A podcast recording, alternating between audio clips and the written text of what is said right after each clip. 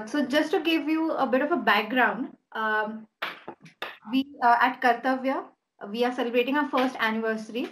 And uh, Sadhana, it's the uh, weekly magazine publication that we have, which will be celebrating its 73rd, 73 years.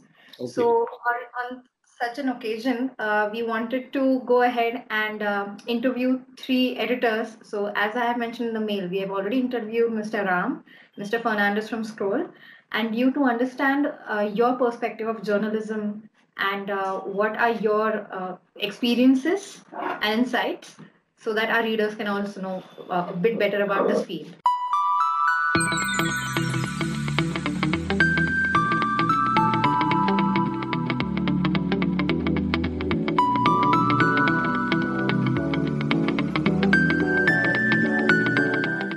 I had graduated in science right. and I had got a, for two years I got very poor marks. For then for two years I got very good marks, but uh, essentially my heart wasn't there, but I didn't know what to do.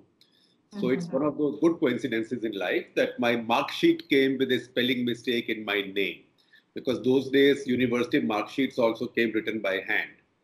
Uh, so instead of sending it by mail, because those days there, were, there was no courier, I'm talking of 1975. So I went to Chandigarh to Punjab University to get my spellings corrected on my mark sheet. So while I was there, I saw on a notice board the entrance test for the journalism department. And next morning was the test, and I appeared. And it wasn't a very difficult uh, competition because I think there were 50 applicants for 25 seats, so no problem. Uh, and by the same afternoon, the results were declared. And then I thought, okay, let's do this. So uh, it wasn't planned that way, uh, but it happened that way, and it all happened for the better.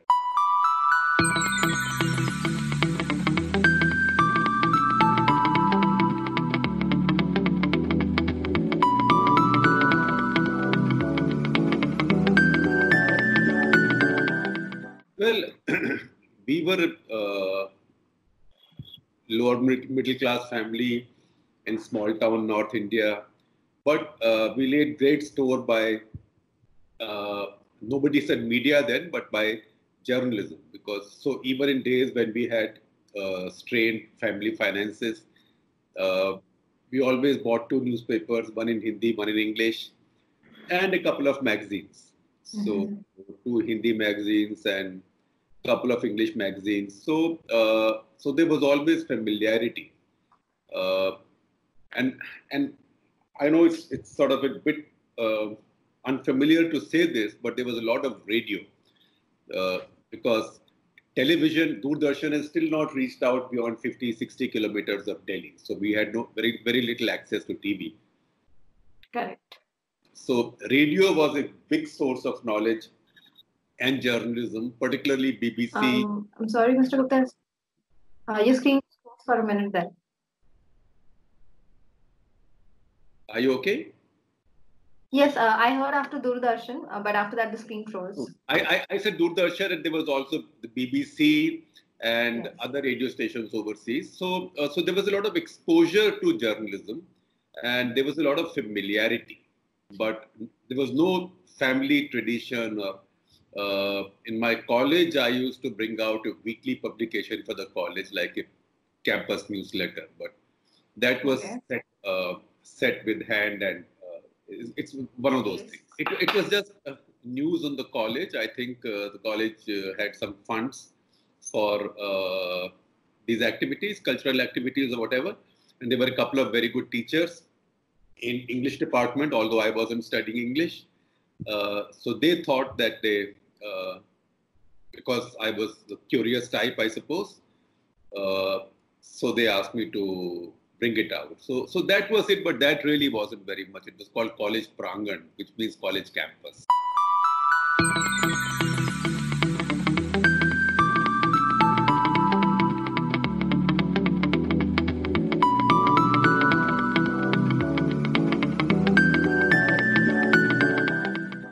Passed out in 1976, in the summer of 1976.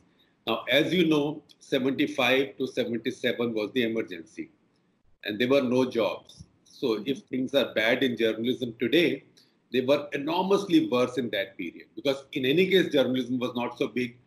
Second, because of the emergency, there were no jobs. Right. So, uh, so when I was at, when I was studying journalism, as part of our journalism course, we spent six weeks on internship with a media organization. So I spent my six weeks with the Times of India uh, in Delhi. So as a student. So when we were going back, the Times of India asked me because I there was no work at the Times of India because I was discouraged by well-meaning people saying, "Why are you wasting your time in journalism? Go back to studying science." Yeah. But uh, Usha Rai was there, and she advised me to go to the sports desk. And she said, "Since you're interested in sports, I'll take you to the sports desk." And uh, I got to do some work on the sports desk, and I've always been interested in sports. So uh, when I was going back to Chandigarh, the sports desk said, you become our stringer only covering sports out of Chandigarh. So that was one rupee per column inch and uh, a retainer of 95 rupees per month. Uh, so I went back and I enrolled myself in Punjab University again in economics department where I never attended a class, never sat for the exam, but that was to get a hostel room. Uh, okay.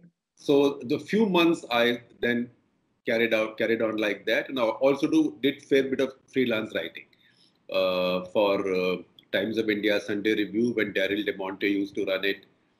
Uh, there was a publication called Youth Times, which later shut down, okay. and uh, many other publications. So, so that's how several months were spent, and I think by January, by December of 2016, I got mm-hmm. my first job in a tiny magazine in Delhi called Democratic World which was a one and a half man office. The editor was one man, I was the half man. Uh, and uh, while I was there, uh, I had the sports editor of the Indian Express, Mr. K.R. Wadhwaney. He mm-hmm. had told me that whenever our edition starts in Chandigarh, uh, I'll make sure that you are recruited. So that's what happened. Uh, the emergency was lifted, as we know, in early 77, and then the election took place. And then the boom in the media came, and the Indian Express launched its edition in Chandigarh in August first week, 1977. So oh. July, I got my first job in the Express. Before that, a few months I worked at Democratic World. So my first appointment in the Express was, I think my title was Reporter General and Sports.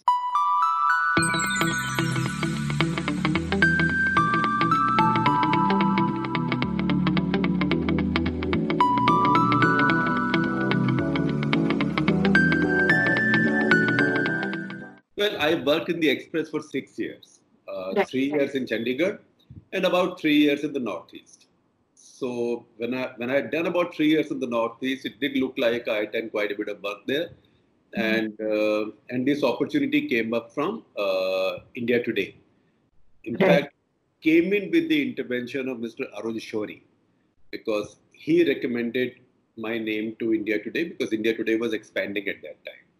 So India today was very, uh, and I was hesitant because I, you know, everybody said, why are you leaving a daily and going to a fortnightly? India today then used to be a fortnightly.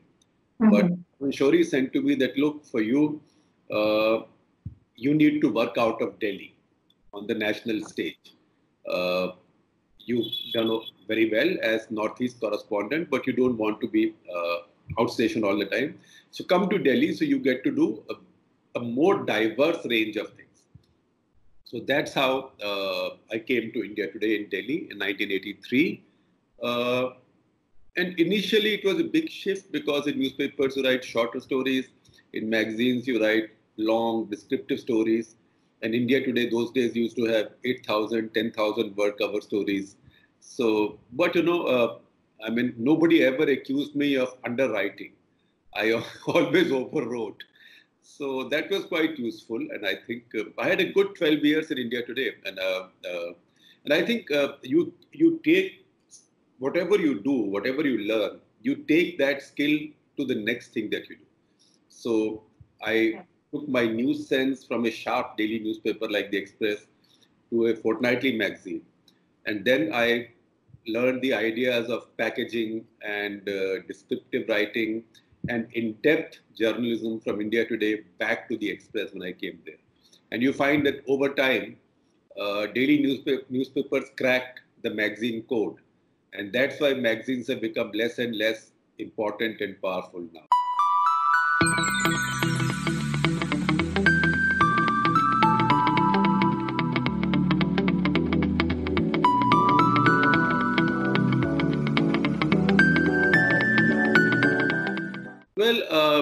Idea of India evolves over time. And what evolved over time is something that I've written about many times, and I speak about it also. That's what I call as the bell curve of insurgencies in India. The separatist movements go through a follow a bell curve in India. So separatism or violence increases, then the state response also increases. Uh, at some point, uh, at some inflection point in the curve, uh, the insurgents or the separatists realize that no matter what the score in the number of bodies on the ground, this state is too powerful and too determined to give in. So they are willing then to settle. At which state Indians at which stage Indian state has always been willing to settle uh, by giving some concessions, trading a few things. So, uh, so Northeast is a very good example of that. It hasn't worked everywhere, it did not work in Punjab, but it wasn't, it wasn't even tried in Punjab. And uh, it hasn't worked in Kashmir yet. But ultimately, this is what works. And I think that's how it will work with Naxalites also in uh, Chhattisgarh and Jharkhand going ahead. But that is the, but that came from experience. The other thing about, uh, it's strange that, you know, uh, when I, I was covering disturb, disturbances in India, it looked like India will go from bad to worse to worse to worse to worse. The fact is, India has gone from bad to less worse to less worse to less worse to better. Uh, so there is a certain resilience, and I think uh, Indian nationalism has evolved over these four decades uh, in a very healthy way. Although some of the things that are happening right now, it looks like we are trying to reverse it by creating a one language, one faith, one right. uh, one concept of India uh, nationalism. That is not needed for in India.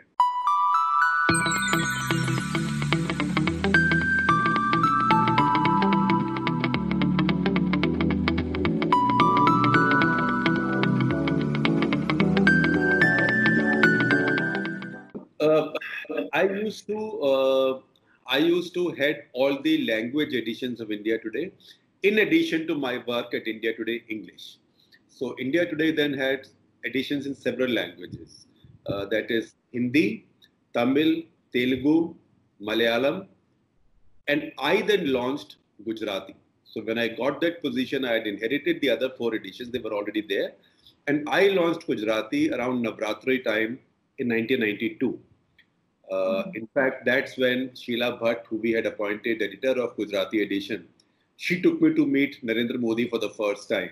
He did not have any official position then. He was not even an MLA. Because I was going, uh, she, I was going to Gujarat, getting to know people and to understand things. So when Babri Masjid uh, was destroyed, uh, India Today's headline, cover headline was a nation's shame.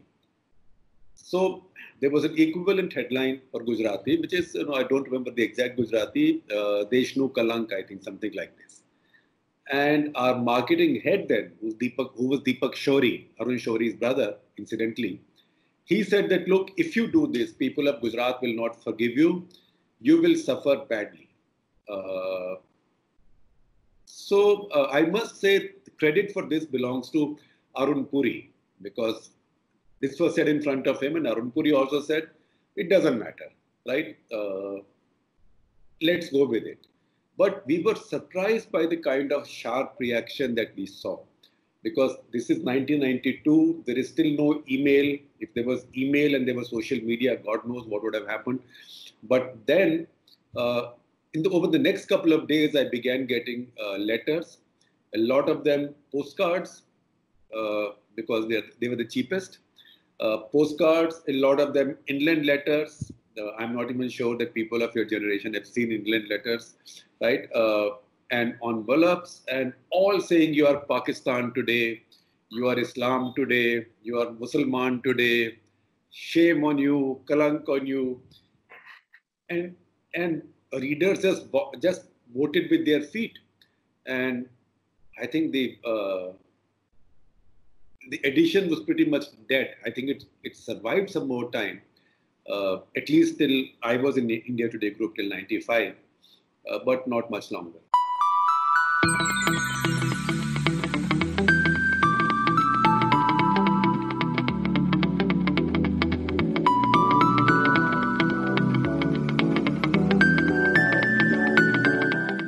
Well, because you know, uh, this is a question that I was asked once, uh, in fact, by Arvind Kejriwal, when Indian Express was the only paper that was seeing problems with the Anna movement and the India Against Corruption movement, because we saw it purely as a political movement. And we said that this has no interest in Jan Lokpal bill. And this Jan Lokpal bill is unpassable. This is a North Korea bill. It cannot be passed in India. So, uh, so he did ask me, and he said, "What is? Uh, have you asked your marketing department uh, how is the line that your paper has taken on our movement working in the market?" Mm-hmm. And I said that look, we are we cover news. We are not producing a Bollywood film that we have to have a hit, and we are not producing a TV serial that has to have top TRPs. The news is the news. Uh, we can go wrong with our understanding, uh, but to the best of our knowledge and uh, intentions, uh, once we believe something to be the news, it will be the news. Then it doesn't matter whether it sells or doesn't sell. Uh, but the fact is that while the Gujarati edition may have suffered, the Hindi edition with the same headline increased circulation greatly. So what it so I've used this example okay, re, frequently to try and uh, to feed into the analysis of why Gujarat is sui generis in the way that uh, there is an insecurity about Muslims, uh, and that is why Gujarat is uh, so fertile, such as fertile land for Hindutva.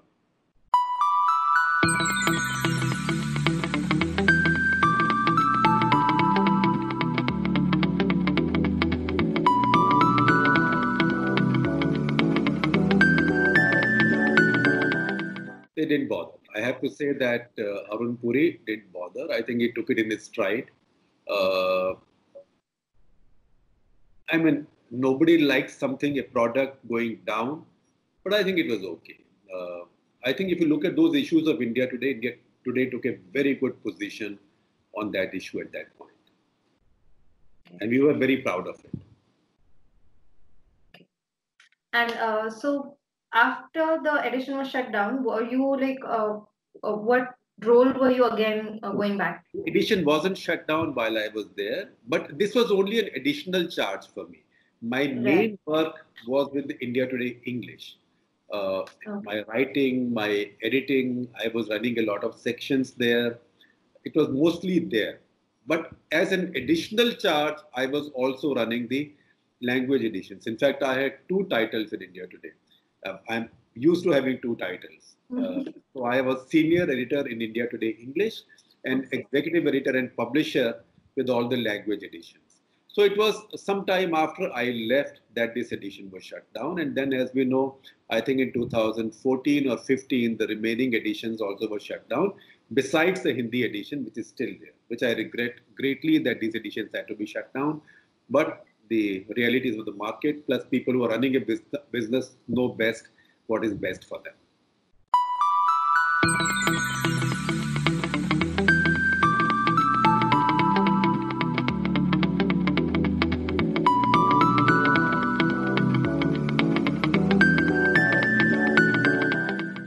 I mean, I think a line used there was, in fact, there was a section in the paper. This was a Adelphi is a series of papers published by International Institute for Studies in London. So I was a research associate there between 93 and 94 on sabbatical. So there's a section there uh, that talks about how a majority acquires a minority complex. And that went to the question of how do Hindus, who are more than 80% of India, acquire a minority complex. So there were many pointers at that time, but the fact is that there was a minority complex. Uh, in fact, when Mr. Vajpayee came to power the first time, when he lost power in 13 days, in his reply to the uh, Lok Sabha debate on his vote of confidence, he quoted from this paper and he said, आपको सोचना चाहिए कि majority को minority complex क्यों हो गया है and he said it not by way of an endorsement but, but by way of anguish and as you can see as you saw also with this Ram Mandir thing the majority does have a minority complex. And this this is not we are ours is not the only country where this has happened. This has happened in other countries also. Uh, because people see, uh, so it's a it's a complicated set of factors. If you look at it on the simplistic side on the simplistic side the explanation is simplistic not mine simplistic.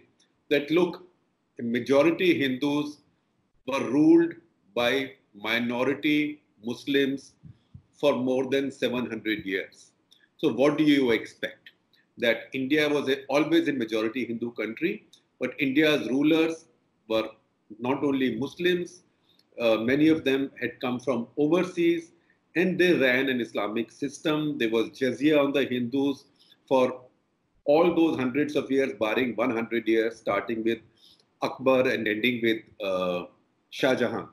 So, so there are those issues, but also it's a question of how do various parties play their politics. So the BJP worked on this minority complex among the majority. Congress party, I would say that uh, from 1986 onwards, played into it. Uh, Indira Gandhi would never have allowed it, but Rajiv Gandhi made mistakes. Shah Bano case, then the proactive ban on Salman Rushdie's book, Uh, and that played into it.